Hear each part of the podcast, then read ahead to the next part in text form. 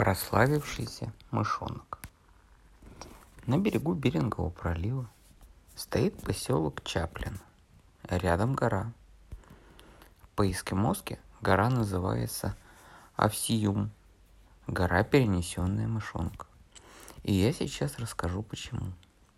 Однажды маленький мышонок задумался под большим лопухом. Вот почему так?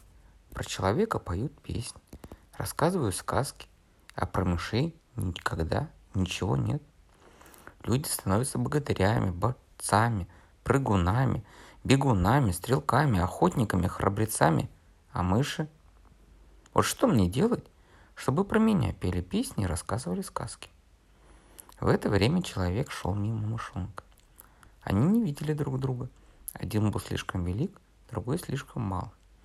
Хм, дай, думает мышонок, я перегрызу дерево, отнесу на сопку и этим прославлюсь среди мышей и людей.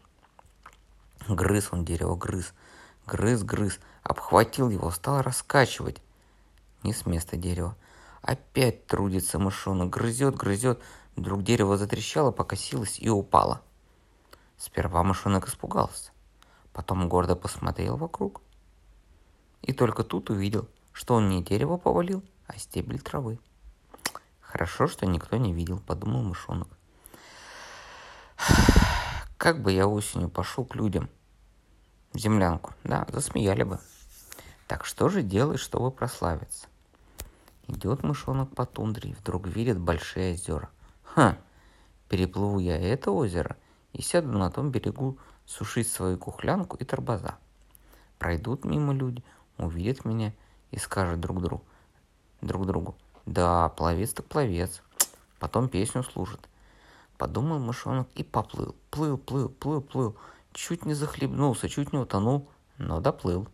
Доплыл до берега, сел на землю, стал сушиться. И вдруг видит человека. Идет человек, а за ним следы остаются, как озера, в которых мышонок плавал. Стало грустно мышонку. Подошел он к сопке, взвалил ее на спину и понес на север.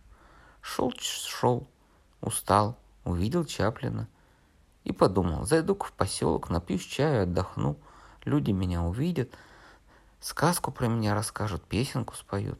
Стал он опускать сопку. Вдруг отвалился маленький кусочек земли, ударил и убил мышонка.